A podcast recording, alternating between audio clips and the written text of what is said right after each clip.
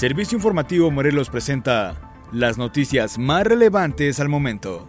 La mañana de este martes, integrantes del Comité de Contingencia Sanitaria y Emergencias de Yautepec realizaron un operativo de desinfección de unidades del transporte público en el centro de la ciudad, como parte de las acciones implementadas para disminuir el riesgo de contagio en esta fase del semáforo amarillo de contingencia sanitaria.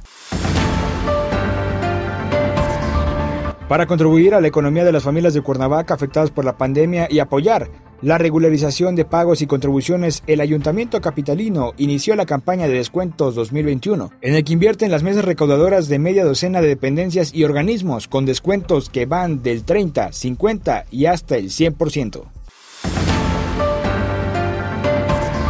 Tramita tu credencial de INAPAN en la Casa de Adulto Mayor de DIF Cuernavaca.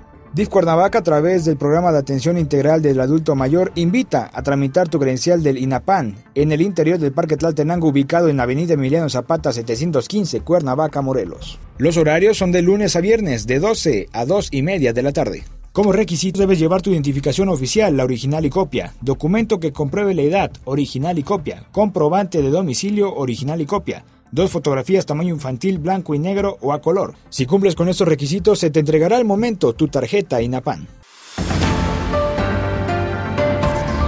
En las nacionales pide AMLO a gobernadores electos no solapar a salientes. El presidente Andrés Manuel López Obrador pidió a los gobernadores electos que no se conviertan en tapaderas del mal uso que mandatarios actuales han dado a las participaciones para sus estados.